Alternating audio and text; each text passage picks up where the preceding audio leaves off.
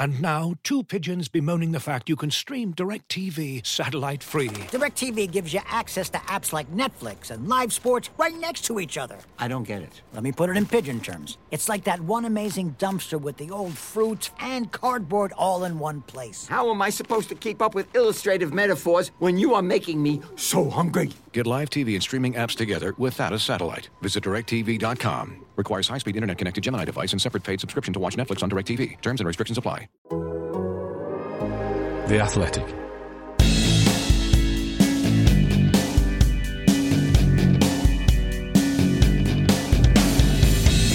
This is Why Always Us. It's your Manchester City podcast from The Athletic. I'm David Mooney. Sam Lee is with me. Hi, Sam. Morning. How you doing?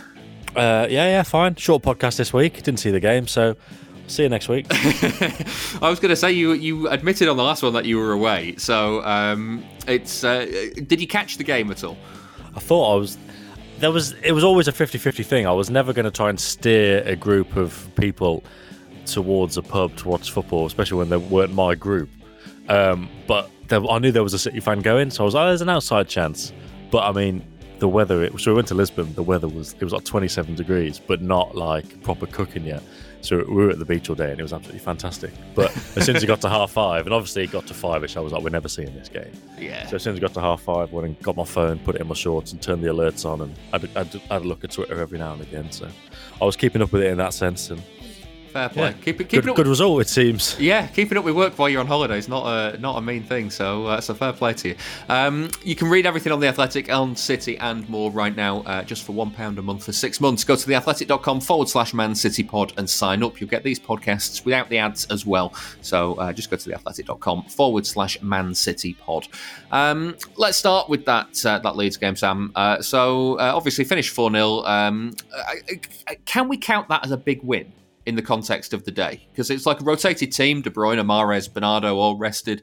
Uh, the atmosphere was a bit raucous at times. You know, City were taking a bit of a kick in through the game. Liverpool had already won. I know it feels like a comfortable win at the end, um, but it is a big win, isn't it? Of course. I mean, th- they are all big wins now. Like, there's only like four games left. It's absolutely mad. Um, they are all big, yeah. Um, but yeah, for for all those reasons you said, and especially because of the rotating, I think you know when we were talking about you know in the international break and before the international break, even as soon as we knew it was going to be Liverpool and Atletico Madrid in that run, and we were talking about rotating the team and if you go back to 2019 and last season or whatever, you know, whenever he'd rotated the team, and was it between the Dortmund games he rotated the team against Leeds and Yeah, yeah. City were City were not comfortable, but they were the better team, but they lost and things like that. And then like, I, I saw the I saw the team at the weekend. I was like, oh no, it could it could be one of those horrible ones. Um, but yeah, I mean, De Bruyne didn't have to get off the bench today. No, Absolutely, no I, I mean that's that's per- that is absolutely perfect, especially with the kicking City we're taking in that game. I mean, I, I can't stress enough just how much of a kicking City we're taking in this was game. it was it that bad? Because I've seen the match yeah. today highlights, but obviously because of the agenda, they didn't want to show any well, it's, any it's negative treatment. Yeah, I, I, there was there were, it was like Grealish. I am surprised could walk at the end of the game. I heard Um, I heard a lot about Grealish. Yeah, and, like, the he paper had- getting thrown and stuff. Yeah, he had an afternoon. Um, there, there was there was so many of those kind of um, you know rough and tumble. They don't like it up 'em sort of challenges, and um, I thought like certainly in the first half, It's not very felt- Jesse Marsch, is it? No, I know, I know. Um, first half, I felt like City were a bit rattled, and Leeds were kind of able to drag them down into the chaos of the game. Um, yeah, I saw I saw a tweet about that, and I was like, that was exactly what I was talking about after the Real Madrid game, wasn't Yeah. it? Remember when I was talking about how it goes up and down? I was, oh shit, it's actually happening again, even though Bielsa's not there. Yeah, um, but then um, the second half was very good, very controlled. It was almost as if City went, "No, we're sick of you dragging us down to this. You have to come up to our level." And then Leeds couldn't cope with it. So um, I thought, in the end, it became a very kind of professional performance in how to deal with one of those games. But I was really, really worried at half time, even with a one 0 lead. Um, I was really worried that if Leeds carried on making the game ugly and making it a, a bit of a kind of a, of a battle like that, um, City might struggle. And they and credit to them, they didn't. And that's that's that's really given me a lot of confidence now for the final four. Well, the thing is, and this is something that John Smith gets really annoyed about all the time, because, like, obviously we'll be at the City games, and the, the recent example was the Burnley one after the international break, and City like played them off the pitch. But obviously on match of the day, they need to give it they need to show like opportunities for both teams, and then obviously you cut it down. And by by the end of it, it looked like you know Burnley had three or four forays into City's box against City's like five or six, whereas obviously the game was completely one sided. But on match today, so when I was watching it back, and obviously you see the the notifications coming through, oh, 3 0, 4 0, you think, okay, they've settled settled down now. But our Leeds seems to be creating chances right the way up until the end. Like, was it, did it still feel not open because obviously, like, it was 3 0 at the end, but did it still feel like there was goals in it? Because I don't want to read too much into it because I think at the end Yeah. of this point of the season, like, as, at this point of the season, as long as you win, it's fine. But I'm, I'm kind of thinking, don't fucking do that on Wednesday night. Basically. Yeah, I, I, yeah, I know what you mean. I, I think again the match of the day edits had a little bit of a of an effect there, um, Okay. because like uh, we talked about, I talked about this before. Like one of my old jobs was um, uh, I used to camera log for um, Arsenal youth highlights when I was very first getting into kind of football media. And one of the things you do is you sit there, you watch the game, uh, the cameraman films it, and you write down a number. Ne- you write down the chances that happen and a number next to it to rate it out of ten, so that the editor can come along and go, right, I'll have this one, this one, this one, this one, uh, because you've you scored them out of ten. So what happens is you sometimes get a little bit of a distorted view of the game based on, oh, that's a good chance, that's a good chance. Whereas you have those City ones sometimes where they actually turn out to be good chances, but nobody gets a shot away, or it's just like, you, you know what I mean? Yeah. um, and they don't make the they, they just don't make the cut. So you end up with this this view where I, I think there was a couple of moments. There was a moment where I think it was Cancelo cleared off the line and where Ederson made a good save with his feet, and like the, there was a bit of a rocky spell Yes. there. Um, but what I read from that was they are fighting tooth and nail to keep this clean sheet because they've got Oh, yeah, absolutely. time- yeah, that. it, it, it was three goals I think at that time. And they're thinking if we if we've got plus three on Liverpool here, Yeah. um, they only got plus one at, at, at Newcastle this morning. So like every Yeah. goal matters right now. So they were. I, that, that's what I was more impressed with um, than anything else. I don't think it was a. I, I, I, it didn't give me worries for Wednesday night based on the chances that Leeds were creating. My worries for Wednesday night, which we'll Oh, get into a bit, Madrid, a yeah. bit later on, based on Yeah, something yeah, else. yeah, Yeah. yeah. Um, final thought for that Leeds game, Sam, was um, that it turns out if you give half a stadium a piece of A4 card each, they'll screw it up and throw it at Jack Grealish for 90 minutes. Yeah, um, again, a bit weird because I mean, I'm sure there's a lot of die-hard England fans in that crowd who probably wanted Grealish. You know, they were part of the the clamour for Grealish to play during the Euros. Um, Yeah. but you know, because he's got a big move now, everyone hates him, and that's how it works. So Funny, isn't it? Good. Yeah. Um, let's talk set pieces because um, Guardiola did a bit of a brain dump in the press conference after the game. Um, I've cut most of it out. In fact, I've I've got, only got a very little snippet of his answer. Would you believe when he was talking about this, he was actually asked about the atmosphere at Elland Road, and it was he gave the opportunity to just run through about 10, th- 10 different things that was on his mind. Yeah, Um, yeah, yeah. This was one of the things he said though, and I thought it was quite an interesting little snippet in it all. So we are not a team to score lots of goals in set pieces. In the previous season, this season a little bit more, but two goals with set pieces sometimes unblock this this type of games. And he's kind of right because the stats um, that I mean, the Athletic have been have been um, writing about this week. Uh, Michael Cox, I think it was, uh, most goals scored from set pieces this season is City with 18. Fewest goals conceded from set pieces uh, from uh, this season is City again with one. Uh, and that difference of plus 17 between the for and against set pieces is the best ever in the Premier League. Um, it is quite some way though behind uh, the team. It, it's the defense that's got them there because it's uh, it's quite some way behind some of the other teams that have got um, similar numbers. The teams with plus sixteen, plus fifteen, that sort of thing.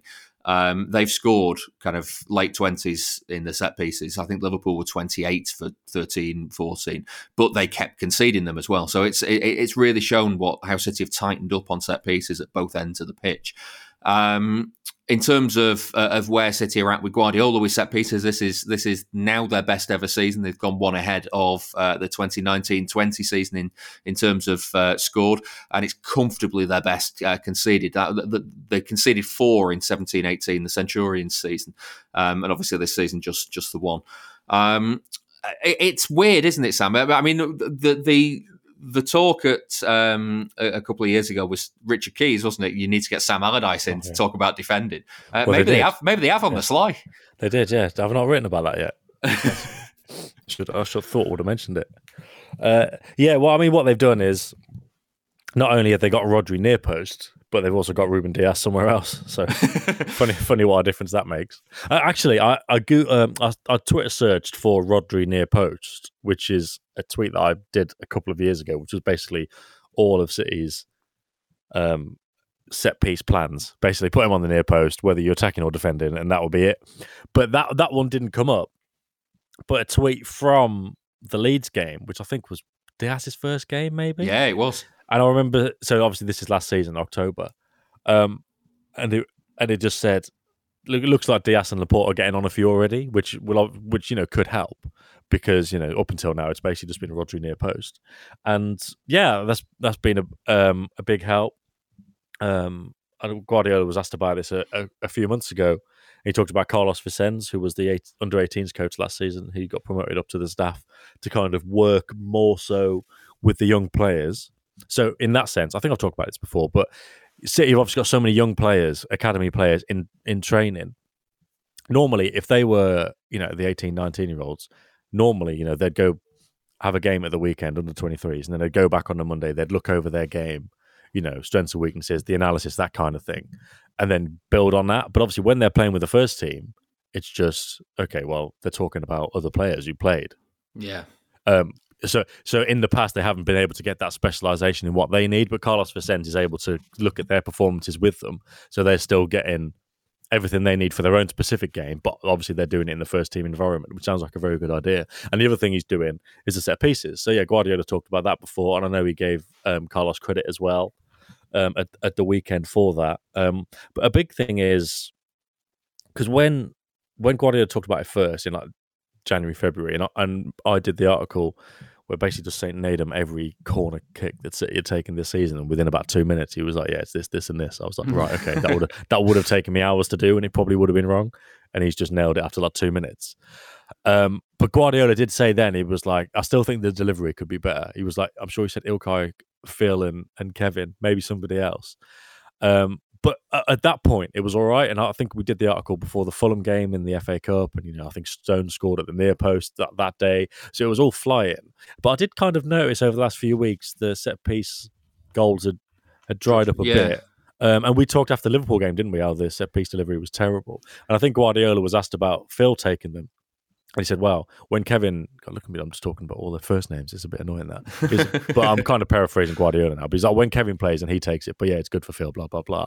But I was thinking, like, is it not time to let Foden have a few more? I know just because he's got a couple good in the last one doesn't mean he should take them all the time. And also, in fairness, in terms of the second goal, it was just a fairly rudimentary big corner to the back post, wasn't it? I'm not Yeah, sure. Dias May- on the header. Maybe we should give Yeah. him credit for that because obviously plenty of others have gone wrong. Like in that Liverpool game, it was terrible. Um, but yeah, so it, yeah, the delivery's been a big thing. And I remember again before that Liverpool game, Guardiola was talking about their set pieces. I think he mentioned it, and somebody picked up on it and asked him again. And he was like, "Well, the the, the delivery is really good. Whether it's Alexander Arnold or Robertson, the delivery is really good. And then once it's really good, you've always got a chance. And then obviously he went on to talk about how they've got big aerial threats, especially in Van Dijk.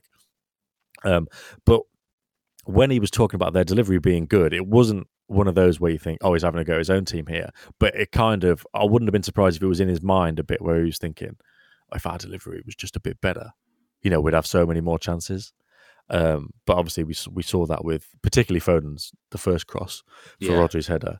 Yeah, that was there. So yeah, the kind the stars have kind of aligned a bit. There, there's some kind of organisation there with with Carlos. Like I say, we've done the article already. It's not particularly um, it's not particularly cunning or you know there's no tricks where you know city take a short free kick and you know somebody's pretending to do their socks up and then they do they just you know put the ball in the box Um, Better than they have uh, done before. yeah, and they've got you know three three big blokes normally stand together at the far post and attack it at the same time. That is it's it's roughly that. You know, Yeah. sometimes if they've if they end up with the two centre backs, Rodri, and you know if Ake's on or Stones is playing right back and they've got four big blokes in the box, you know, one of them will be at the near post or something like that, and you know they'll go short, but they'll they'll go short so they can basically get it to the corner of the box and then put a, a ball towards the back post. Those kind of things. It's not it's not rocket science, but it, it seems to be working because yeah, I suppose as Pep said about Liverpool, good delivery when you get it right, um, and good options in the box. Although Dias should score more, shouldn't he? Well, I was thinking this. Um, I, I I feel like um, Dias, Laporte, and Ake to an extent, um, because Ake has scored a couple, hasn't he? Um, for for fairly limited game time. Um, for as good as they are in the air, City, it, it feels like City are not actually that dangerous at set pieces, and it made me wonder. Actually, are corners and kind of wide free kicks, those sorts of things, do we think they're more dangerous than they actually are? Like, is, is this actually City doing really, really well? But still, there's a lot of wastefulness there anyway, and that's just a kind of a natural byproduct of, of any team that is not coached by Tony Pulis or Sam Allardyce. That, like, because they're not specialising in using those opportunities to get to score every single time they get them. Mm. Yeah, maybe that's interesting. I mean, I've not, Is I've it- not seen the it- article, so maybe it's in that. But like, City get so many corners as well because Yeah. they're attacking so much.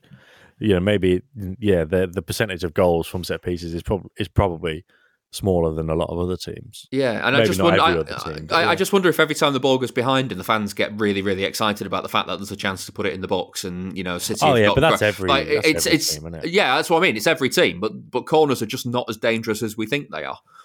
Oh no, definitely not. Um, again, second mention for Nadem already, but I remember him talking on other podcasts, whether it's just the radio or whether it's ones we've done or conversations or whatever. But he was saying like behind closed doors, you know, you, you get a corner and you kind of treat it for what it is. Like not not spe- not an especially big chance. You know, you're fairly happy defending corners, but obviously once the fans are back in and everyone's going crazy, you think, well, hold on, what? Like, what's what's everyone going crazy for? Because fans instinctively think, oh, we got a corner here, we got a big chance. Um, whereas, yeah, for but that that's kind of more the psychological difference of Yeah, having fans in the stadium. But it does go to show that, yeah, w- once you get a corner, like the difference between that and a goal kick is it's absolutely a massive, massive kind of momentum change, isn't it, in terms of how the fans feel. If it goes beyond for a goal kick, just think, oh fuck's sake, like. Especially if it's a team that's going to waste a bit of time. Whereas if you've got a corner, then yeah, it's a like, big chance chance to pile on it, and it actually maybe it's just not. It's I don't know. Um, That Yeah. just speaking of Dias by the end, I saw that clip on Twitter where City City players had a bit of a huddle in front of the, the fans or whatever they were celebrating, and the commentator was talking over it, but you could hear Dias saying like something like "We'll fight to the end," like he said it twice, something like that, and it, it is it is a proper like stereotypical Dias like LinkedIn thing to say, but like as much as I take the piss, like it, it's obviously like genuinely very effective, like and and that is you know that was part of the reason that City were able to turn things around last year. That kind of infectiousness of that spirit that he's got, and like yeah, as much as I do take the piss, and probably will continue to do so because it is amusing. Like I do appreciate that it is very effective and, and it does work, and also you can't just you can't just be me like Monday to Friday and be cynical and take the piss, and then turn up on a Saturday. And then start shouting at people to fight till the end. You've got to live it every day. yeah, So the fact that he is like that, and the fact his Instagram is like it is, it's it's part of the, the full package, really. And it's like when people laugh at people on LinkedIn for like getting up at five in the morning and doing like a hundred crunches and making like a green tea smoothie and whatever, and then what you know th- these ridiculous things that that the people do. These that squeeze every single minute out of every and, and we're day. all just like Jesus. Fuck. But I mean, at the end of the day, if they if they if they're bowling about LA in a in a condo with a six pack and they've got like a millionaire tech company, then like we should probably listen to him a bit more. To be fair, so it's a bit like that with Dias. Like I'll, I'll sit here and say how what a dick with my with my little belly and you know, eating, eating chocolate in the evening. Ne- never never have been or will be a professional footballer.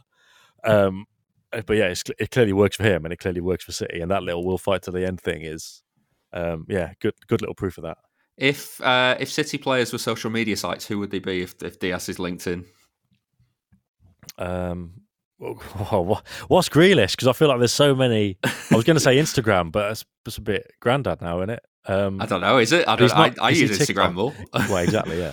Um, He might be TikTok, I, hate to break yeah. it to you, mate, but we are old. Yeah, he might be TikTok, but I don't know if he is.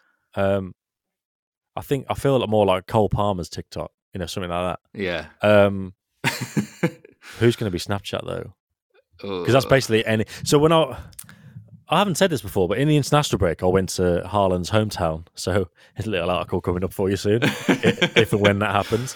Um, and I was speaking to one of his former teammates. I was like, "How do you keep in touch now?" I got a WhatsApp group, and he was like, "Yeah, it's just Snapchat." To be honest, I was like, "Oh yeah, of course, you're 21. Like, Yeah. of course, it would be Snapchat." Uh, who? Yeah, Foden? yeah, it, it has to be Foden, doesn't it? That yeah, it has that has to be Foden. Really, I mean, it could be any of them. Like, it could even be Rodri just because he's young. Do you know what I mean? Even though Rodri's like, oh, he went to university and he's a very intelligent guy, just because he's like 23 Yeah. or whatever, he probably does use it. But yeah, okay, Foden. I, I'd, have, I'd, have had, I'd have had No, Foden. Palmer's I'd, TikTok. Palmer's TikTok. I'd have had uh, Rodri, sorry, as, uh, as, as as WhatsApp something. It, like it feels like a little bit plain but functional. Do you know what I mean? Yeah, yeah, yeah, yeah, yeah, yeah. I don't know. That's, Yeah, that's really No, harsh. Rodri's yeah, had no, a but- fantastic season, yeah, but that's but really harsh. like one of the biggest apps in the world, so that's Yeah. absolutely fine. I mean, who would be Facebook? Fabian Delph. yeah, yeah, he's Yeah. someone who's long gone. That's uh, Who's Twitter? I don't know. Maybe it's Pep. Maybe maybe Twitter's Pep. Yeah, The he old- the got a the old- the older one of the group, account, yeah. The older one of the group. secret account, yeah, and he, he, he kind of he, he mentions stuff that he shouldn't, you know, like he's he obviously reads stuff that is no good for his mental health, kind of thing. But kind of internalizes it and just brings it out at press conferences to have a little joke. So Yeah. yeah, okay. Just at, at the risk of um, running this feature into the ground, let's agree it's Pep and move on. Another day is here, and you're ready for it. What to wear? Check. Breakfast, lunch, and dinner? Check. Planning for what's next and how to save for it? That's where Bank of America can help. For your financial to-dos, Bank of America has experts ready to help get you closer to your goals. Get started at one of our local financial centers or 24-7 in our mobile banking app. Find a location near you at bankofamerica.com slash talk to us. What would you like the power to do? Mobile banking requires downloading the app and is only available for select devices. Message and data rates may apply. Bank of America and a member FDIC. When you need mealtime inspiration, it's worth shopping Kroger, where you'll find over 30,000 mouthwatering choices that excite your inner foodie. And no matter what tasty choice you make, you'll enjoy our everyday low prices, plus extra ways to save, like digital coupons worth over $600 each week. You can also save up to $1 off per gallon at the pump with fuel points. More savings and more inspiring flavors make shopping Kroger worth it every time. Kroger, fresh for everyone. Fuel restrictions apply. I, I do want to talk about Foden's delivery though for um, the opening goal, Sam, because I can't explain. I can't explain what I like about it. In like the way he wraps his foot around it, it, it feels like nothing new. It feels like we've seen players do this before. Um, but he kept the delivery really kind of flat. And what I mean by that is it it, it kind of had pace and swing on it, but it, it it it was always in that kind of route that would never tempt the goalkeeper off his line to come and deal with it, but was was kind of close enough to the goalkeeper and the uh, and the six yard box to mean that the defenders weren't going to come and deal with either. There was like, I, I mean, the the error from Leeds is letting Rodri make the run. It's not cutting the ball. It's not not cutting the ball out or not being able to get anything on the cross. It's a fantastic delivery. Yeah, I just watched it again. You're right, actually. It is. Yeah, it it it never goes that high. It's proper arrowed into the box, isn't it? Uh, yeah, God, he he has a, a proper run there. Again, I could like for the benefit of this podcast, I could say, hold on, give me five minutes, and I'll look at it, and I'm, I might still be wrong. Like it's one of those. If I said to Nadim, he'd be like, oh yeah, so and so's not done his job there, but it's a hell of a run.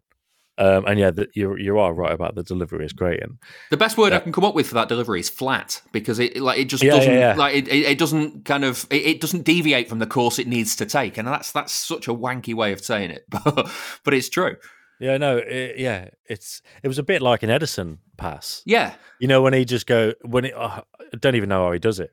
It's like a it's like a knuckleball free kick, in it, where he just goes right. Okay, this is this is going to go just above your head, but no higher, like to the guy who's trying to cut it out.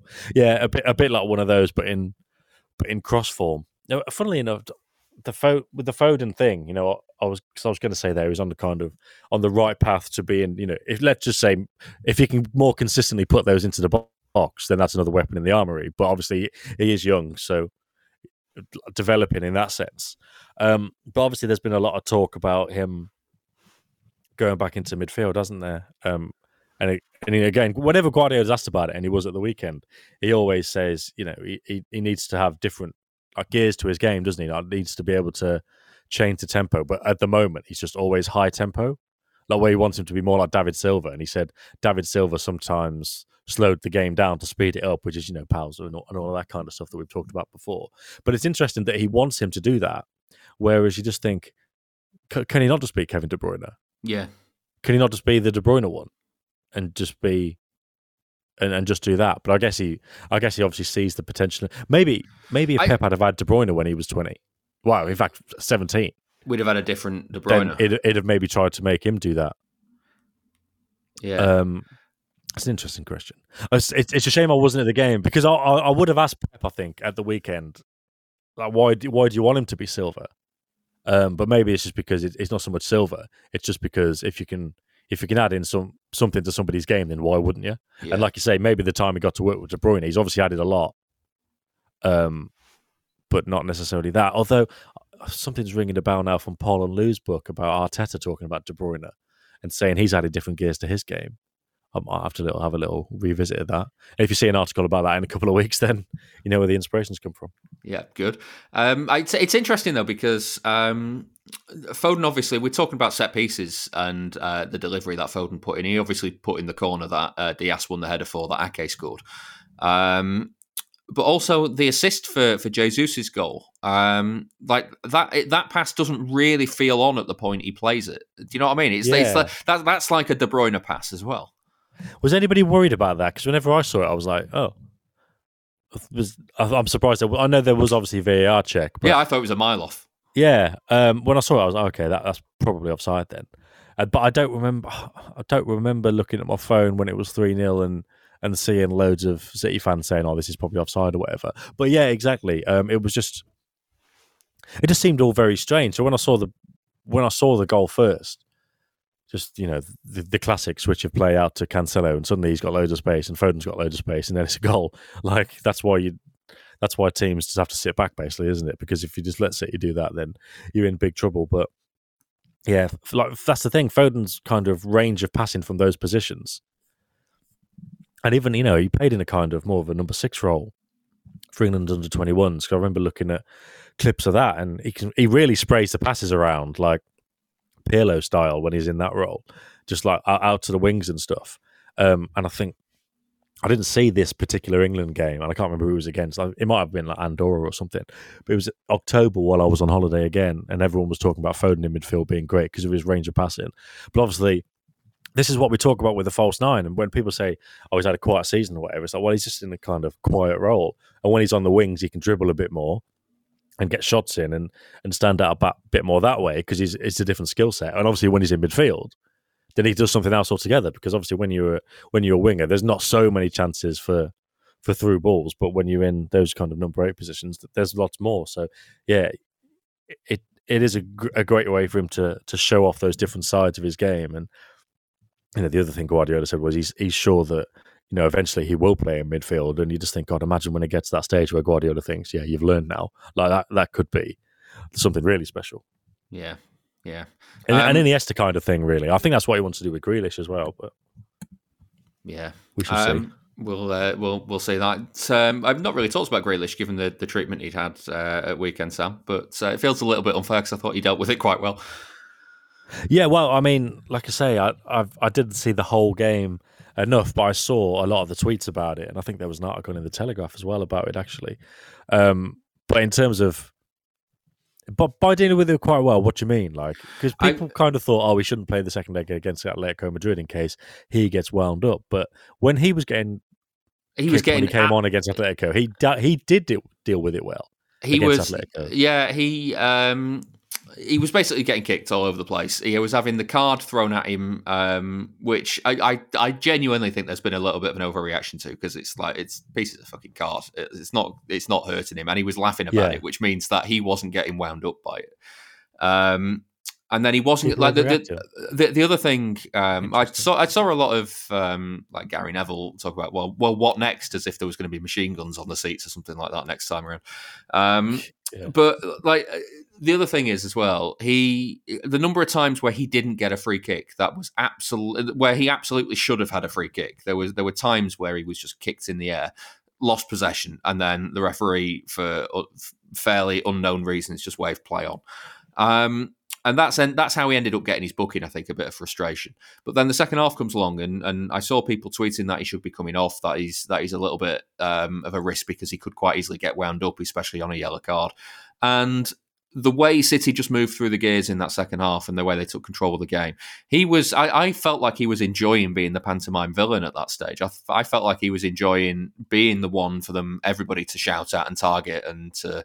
Um, you know the the histrionics of uh, throwing your arms up in the air when you don't get the decision your way, sort of thing. I think he was enjoying that focus because it was it was almost detracting from everything else Leeds were doing and letting City get on with the get on with the job. Yeah, yeah, um, quite possibly. The, the other, I mean, obviously, you've you've been able to sum that much better than than I ha- could because I didn't see the game. But on that similar theme, in terms of definitely should have had free kicks, and I messaged you this last night when I put match of the day on. I'd, I'd seen Fernandinho's goal on Saturday, but I hadn't really watched it properly.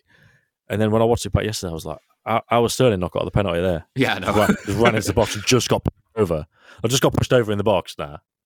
Like, I, I, I, it probably would have. They probably would have been one of those brief VAR checks when it does. You know, the game's not even stopped. You just carry on if Fernandinho hadn't scored and they would have said no penalty for whatever reason. But like, well, they'd have said no penalty because the protocol is the referee describes what he's seen to the VAR, and if it's not different, then they don't mm. over, overrule it. And he'll have gone. I've seen it coming together with Sterling and whoever, and that won't be enough to change the uh, the mind of whoever's in the uh, the VAR booth. Yeah, it's guess, it, it, was but... it was an absolute stonewaller. But then again, I've got this theory that uh, Raheem Sterling needs to work harder to be fouled than anybody else. Well, yeah, that, that's what made me think. As soon as I saw it, I was like, oh, that's that thing of Sterling does not get decisions. And when you mentioned about the same thing happening with Grealish, then yeah, it, yeah. It, I don't think it was a. I, I, I don't think it was a specific anti-Sterling thing this time or this time around or or whatever to do with that. I think it was just the referee was was terribly inconsistent. It wasn't. Well, uh, that adds to the big win element as well, doesn't yeah. it? Like if, if if you go to Leeds and the atmosphere is as good as it was, and the ref kind of it's a random decision let, generator the, in the middle, the game not, go yeah. and like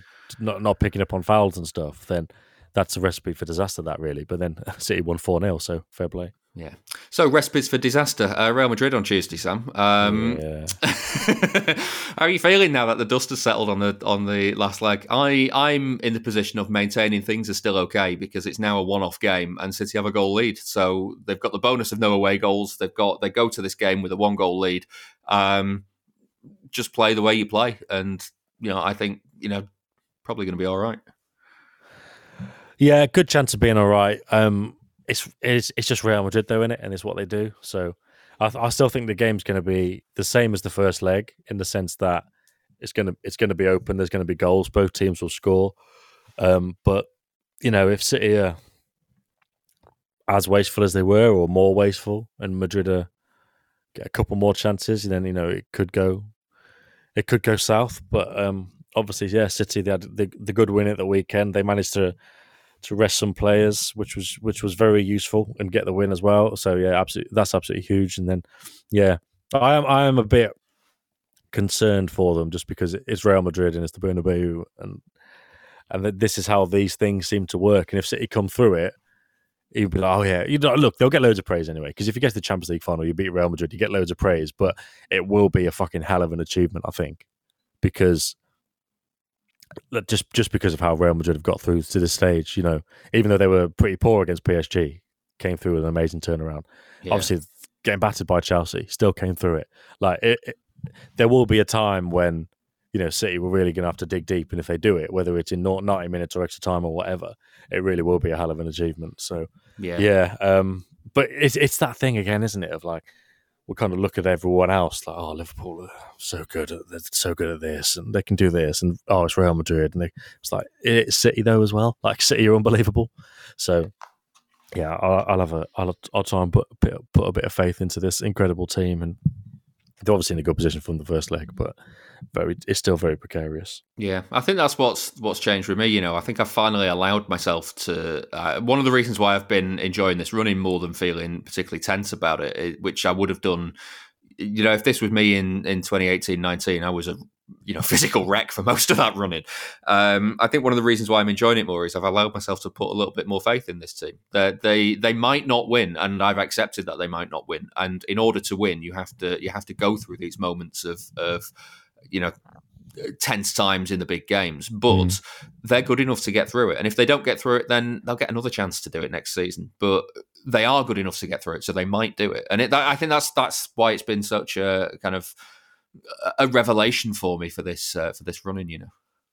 Yeah, well, it's pretty similar to how Guardiola looks at these days, isn't it? Like, no, no, no, no real nerves, no real stress. It's just the lads are ready to do it. So, what's the point of worrying about it? And if yeah. you know, and if they don't do it, he's pretty sure that they will have given it everything.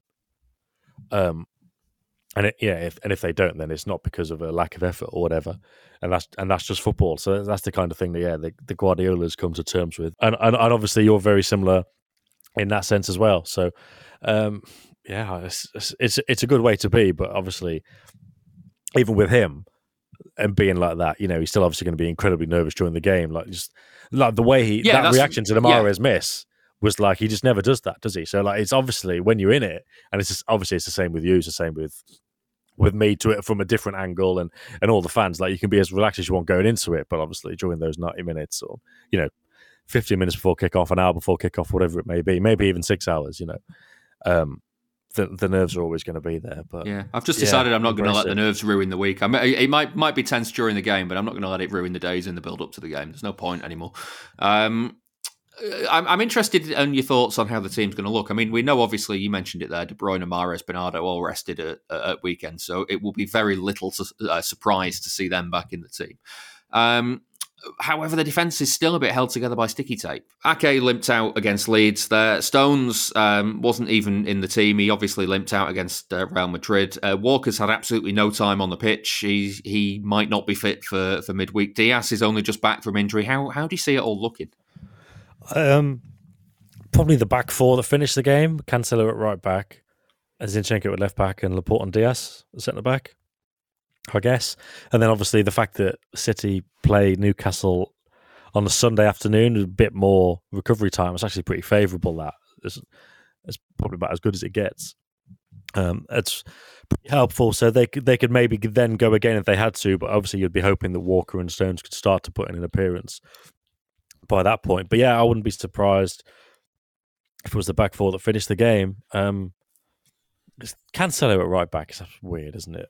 Like he's capable of so many good things. I, I say capable of. He does so many good things. Like the vast majority of the stuff he does is good, but does some weird stuff. And just, just, just, just kind of introduced falling over while in possession now.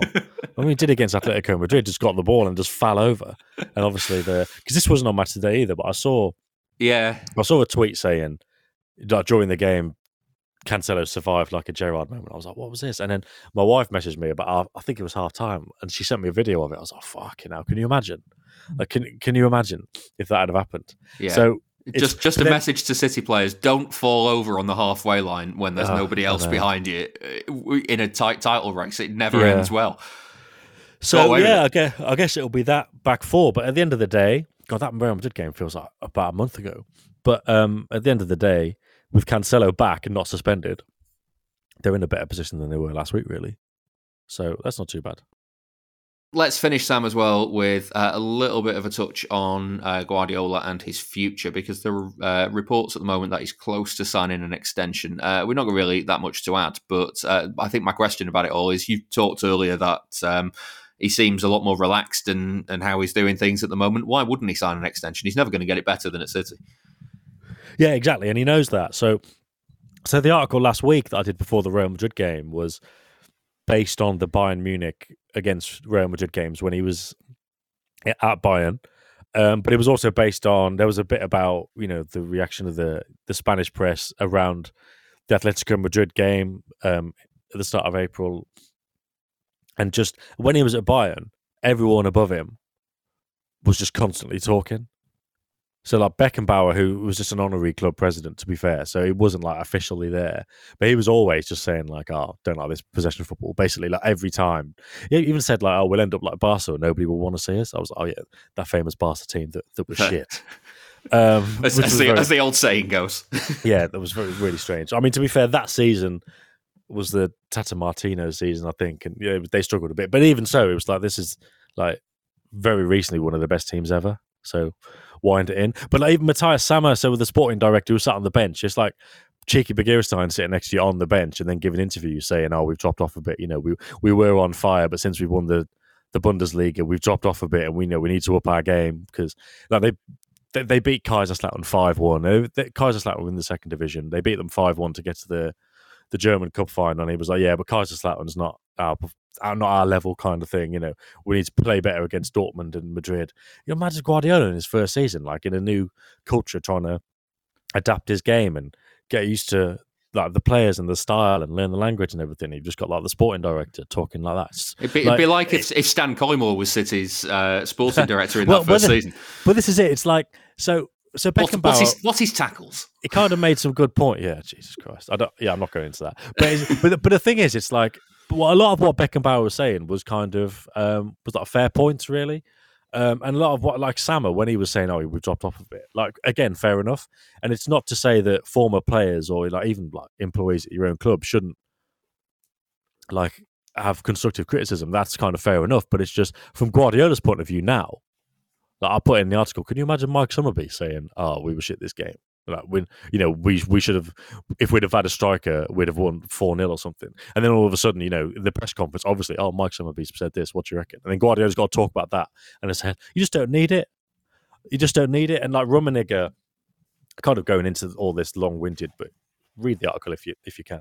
Rummenigge was like oh yeah when Real Madrid come back here for the second leg you know the atmosphere will be hot enough to like melt the trees or whatever. You know, they they don't know what's in store for them. When they lost four one to Dortmund last year, you know that'll that'll seem pleasant in comparison and all this. And again, it's like, can you? you the only time you ever hear from Txiki Begiristain is him saying, "Oh yeah, you know they're a very difficult opponent, and you know we'll have to."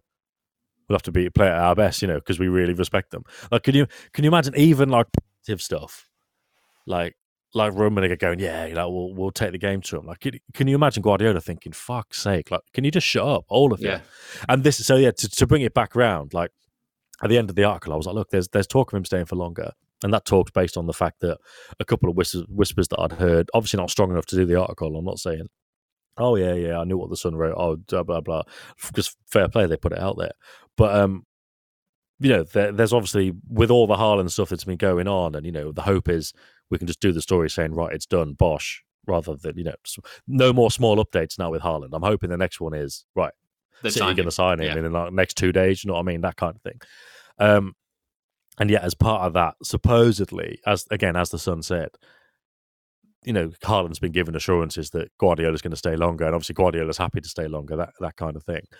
Um, what I'd what I'd heard was three, like another three years, but again, that was just that was just a rumor. That was just kind of, oh yeah, so and so's been speaking to so and so, and this is what's going on, and three years. The Sun story said two years with an option for a third, didn't it? So it seems it all seems to be the same ballpark, and look, maybe we're all wrong because, like I say, I, I can't sit here with any authority and tell you that's definitely going to happen. But um, yeah, that that's the vibe in terms of him staying. I, Um, I, I wondered if, um, and I, I know this is uh, entirely specula- speculation based on his demeanour in the last few weeks, but I wondered if he if he'd i kind of settled into how things are now at City in a in a weird sense. Like he doesn't, he's not feeling the pressure that he was feeling previously. He's you know he, he's always known that that the higher ups at City have trusted him and wanted him and and have had that. I think it was your line uh, before his last contract extension. Why wouldn't you keep extending it if you if if you have the option to and he's happy to stay?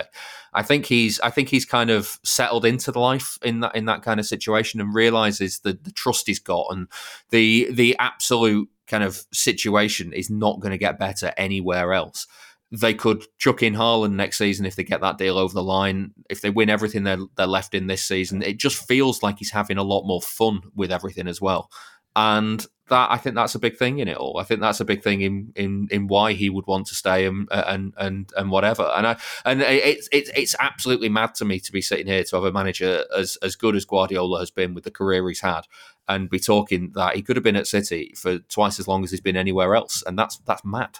Yeah, yeah, yeah, exactly. Um, and again, like uh, that was that was the point with the Bayern stuff. Like if you if you if you if you've got to work on TV and you see Bayern not playing well, or you got to give an interview, then I feel free to say it. Like you you well you are kind of well within your rights. But from Guardiola's point of view and why he would want to stay at City for longer, you just don't have that. You don't have any external stress. It's all set up for it for it to work. I mean, the funny thing with Haaland is. I don't think Guardiola sees it like we do in the sense of, oh well, you know they're going to win the league for ten years here. Guardiola appreciates it's going to be a bit of a, a, a good challenge, but a bit of a challenge to get him to adapt his game. Like, you know, I'm sure the narrative will be, well, they've got Haaland now, so he's going to stay because it's this, you know, Ma- ma- magic goal scoring monster. yeah, Yeah, exactly. But like, I think he'd have been happier with Kane in the sense that, well, Kane can just do what he wants already and just plug him in and and it'll work. Um, but if they'd signed Kane last year, then that, if they'd signed Kane last year and Pep had have signed a contract now, the narrative probably would have been, well, they've won the title, so he's just staying for longer, kind of thing. And yeah, yeah they've signed Kane and blah blah blah. But obviously now it's like, well, Haaland and Pep, blah blah blah. It's linked, but I think it would have been fairer to say that Guardiola is kind of I don't know excited by the future with Kane more so than with Haaland because it just from his point of view, he was like, well, this is going to work. Whereas with Haaland, I think Pep's like, okay, well, we're going to have to make some changes here. But you know what Pep's like? It's not. It's not a problem, is it? Like that's not like it's a challenge, but it's a fun challenge. It's a challenge that he's fully capable of, and also Yeah. he realizes that he's got he's in a great place to do it, and you know Haaland's fucking unbelievable. So if he can get it to all click, like again, when he leaves City, when it, whether it's like seven years or ten years or whatever, and he's won however many trophies, um, you know, there'll be people looking back on it going, "Oh well, you know, he just took over the richest club in the world and blah blah blah blah blah." But again, from his point of view, and maybe this is bollocks, but from his point of view, he took on the City job when he started because he felt it was more of a challenge. Because Yeah. he thought if he'd gone to United or or Chelsea or Liverpool or whatever, who were already kind of established at the top, loads of trophies, history in the Champions League kind of thing, you know, it would have been you know, still a challenge, obviously, to come to England and work, but you know, more kind of set up. Whereas at City, it was like, yeah, I don't know, that just take them from okay, a couple of Premier League wins, but take them forward. You know, build something in Europe, build something up. Um, and obviously, we we remember when the when Pellegrini left, the the squad was drifting a bit. The club arguably drifting a bit. I don't know, probably not. Well, you could say so because if I maybe if they had, if they hadn't yeah. hired Pep and they'd have hired somebody else, and then that had gone wrong, then they would have been drifting. So basically, Pep's kind of galvanised everything.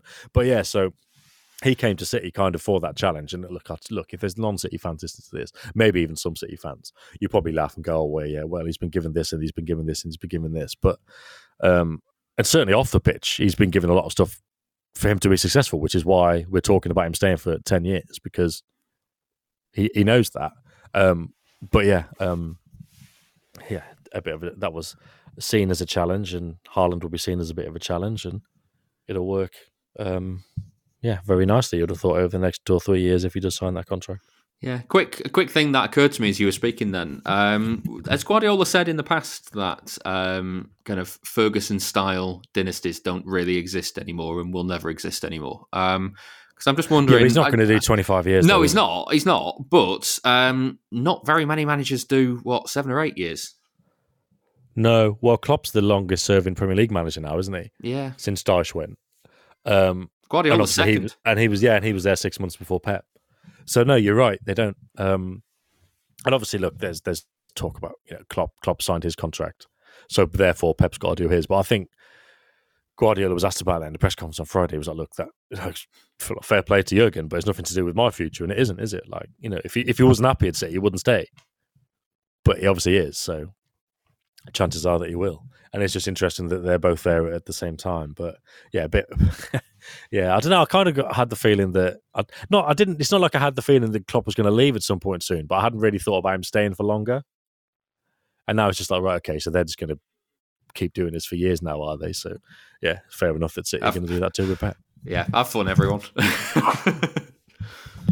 Yeah, well, I mean, even even Chelsea now, who last summer was supposedly going to be challenging and and you know could win the Premier League, they've got a massive job in their hands just to kind of cling on to being third next season. So, yeah, I can, you can only really see City and Liverpool pulling away further. Um, but at the end of the day, it's a, it is a great rivalry, isn't it? The, the games are great.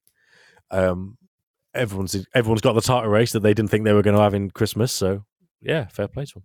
Yeah. Crack on. we'll uh, we'll check in next week, Sam, see where uh, where things are at. Yeah, um, I mean, obviously, it could be emergency podcast territory, couldn't it? Yeah, Like, yeah. could- I, like, di- I didn't like, want to say it just in case.